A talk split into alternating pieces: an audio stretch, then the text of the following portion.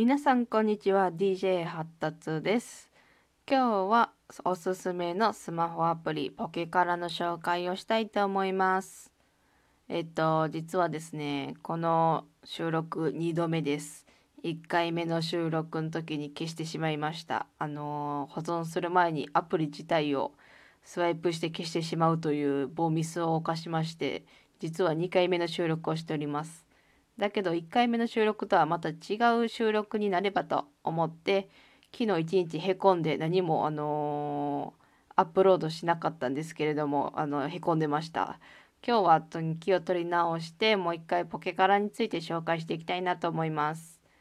えっとポケカラというアプリご存知でしょうか？ローマ字でポケカラそのままですね。PO、えー、ポケ、KE、まあ、言わなくてもわかると思うんですけど、ポケカラでアプリ検索していただければ出てくると思います。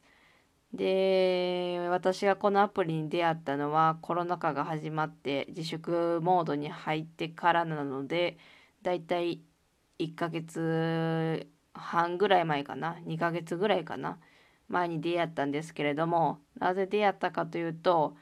ずっと私1年半ぐらい、えー、人から似てました。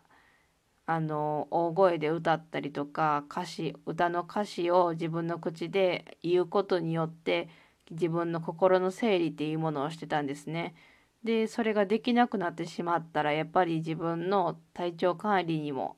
すごく影響が出てきてうまくストレスが発散できなかったり自分の鈍感な心に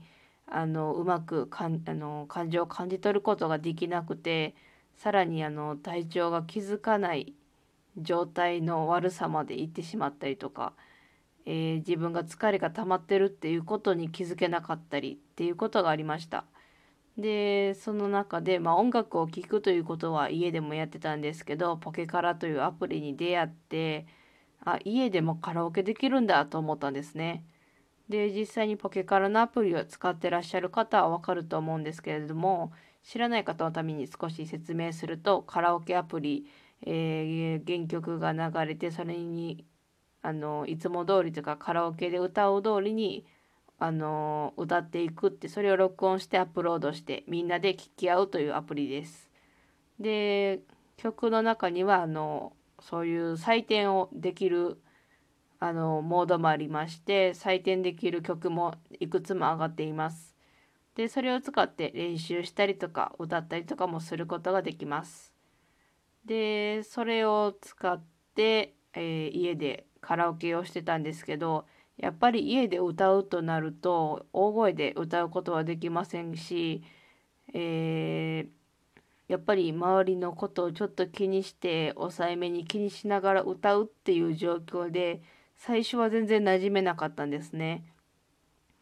でこのラジオトークのアプリとか私があの今別室としてやってますけれども実際のメインでやってる「発達さんの頭の中」という夢の種放送局の番組の方でも最初機械に向かって話すっていうことがすごく抵抗があってなかなかうまくできなかったんです。でその状況もあってやっぱりスマートフォンに話しかけてっていうのが苦手で最初ポケカラのアプリにも馴染めなかったんですね。歌うっていうこと自体はできるけどやっぱり機械に向かって話しあの話しかけてるというより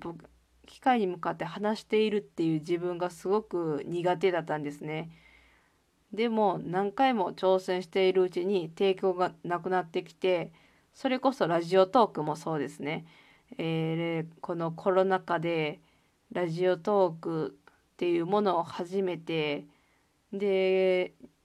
でこのラジオトークを始めたのもあのコロナ禍が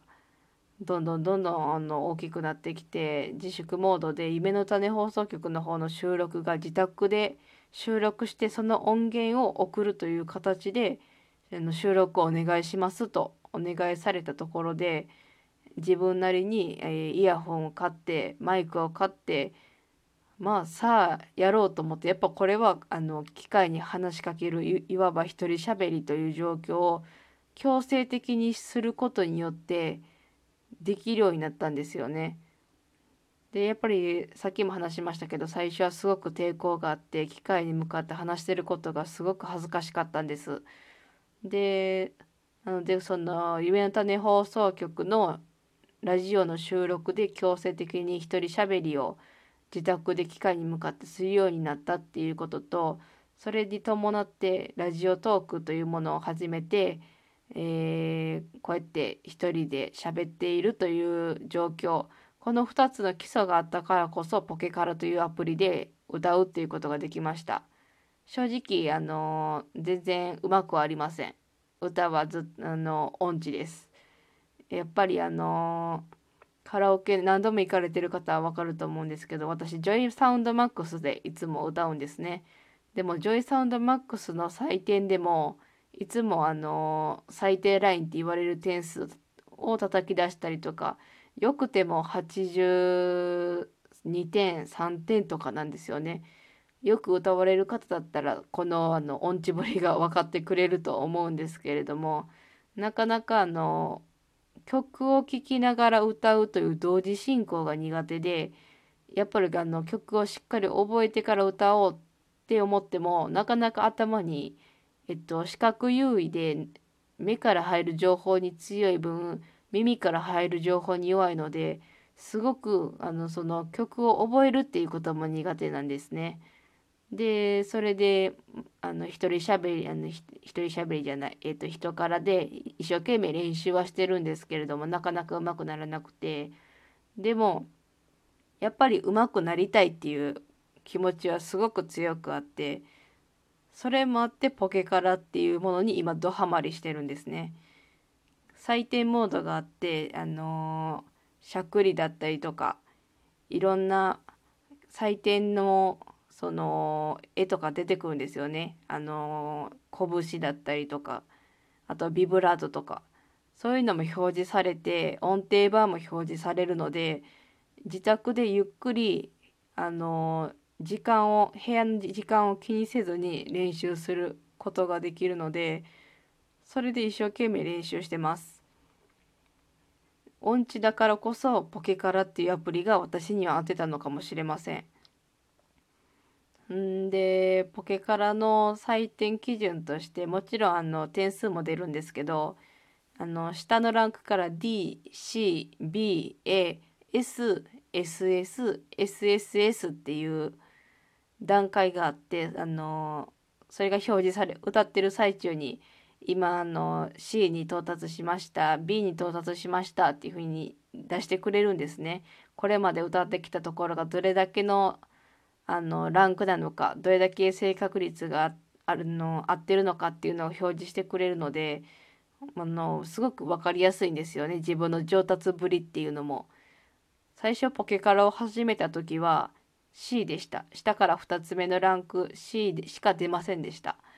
でも何回も何回も繰り返し練習して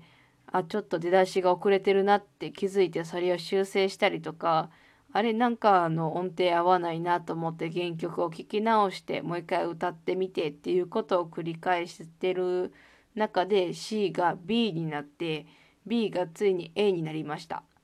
この2ヶ月いやでもうん本格的にやりだしてから1ヶ月ぐらいかな。で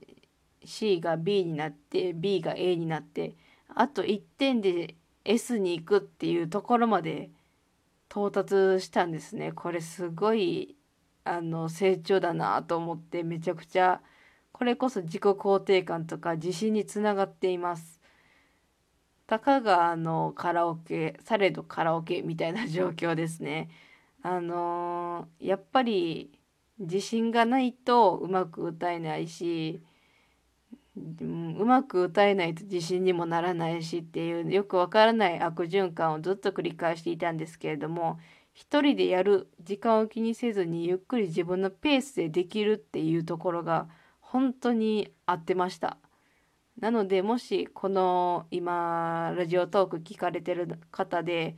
あのポケカラというアプリをご存じない方がいれば一回試してほしいなと思います。あのー、平均点とか見ると90点とか平気でそれが表示されてくるのでうまい方ばっかしがアップロードされてるんだろうなとか採点されてんだろうなって思う面もあるんですけどいろいろ見てるとやっぱり私と同じような感じの歌い方の人とか決してうまいとは言えないけれども感情がこもっててすごく聞きやすいなって思う方もたくさんいるので歌の勉強にもなりますいろんな方々のカラオケを聴くことで普段全然あの他人のカラオケを聴くことってないと思うんですけどそれができるのもポケカラの一つの特徴だと思います。是非あのー、このラジオ聴いて興味が出たよっていう方はポケからダウンロードしてみてください。決してステマではありません。あのポケから私自身があのおすすめしたいなと思ったから今収録でご紹介をしています。ではあの今日はポケカラのアプリについてご紹介しました。次回何話すかは決めていませんが、また、あの機会があればお聞きいただければと思います。ではまた皆さんお会いしましょう。じゃあね、バイバイ。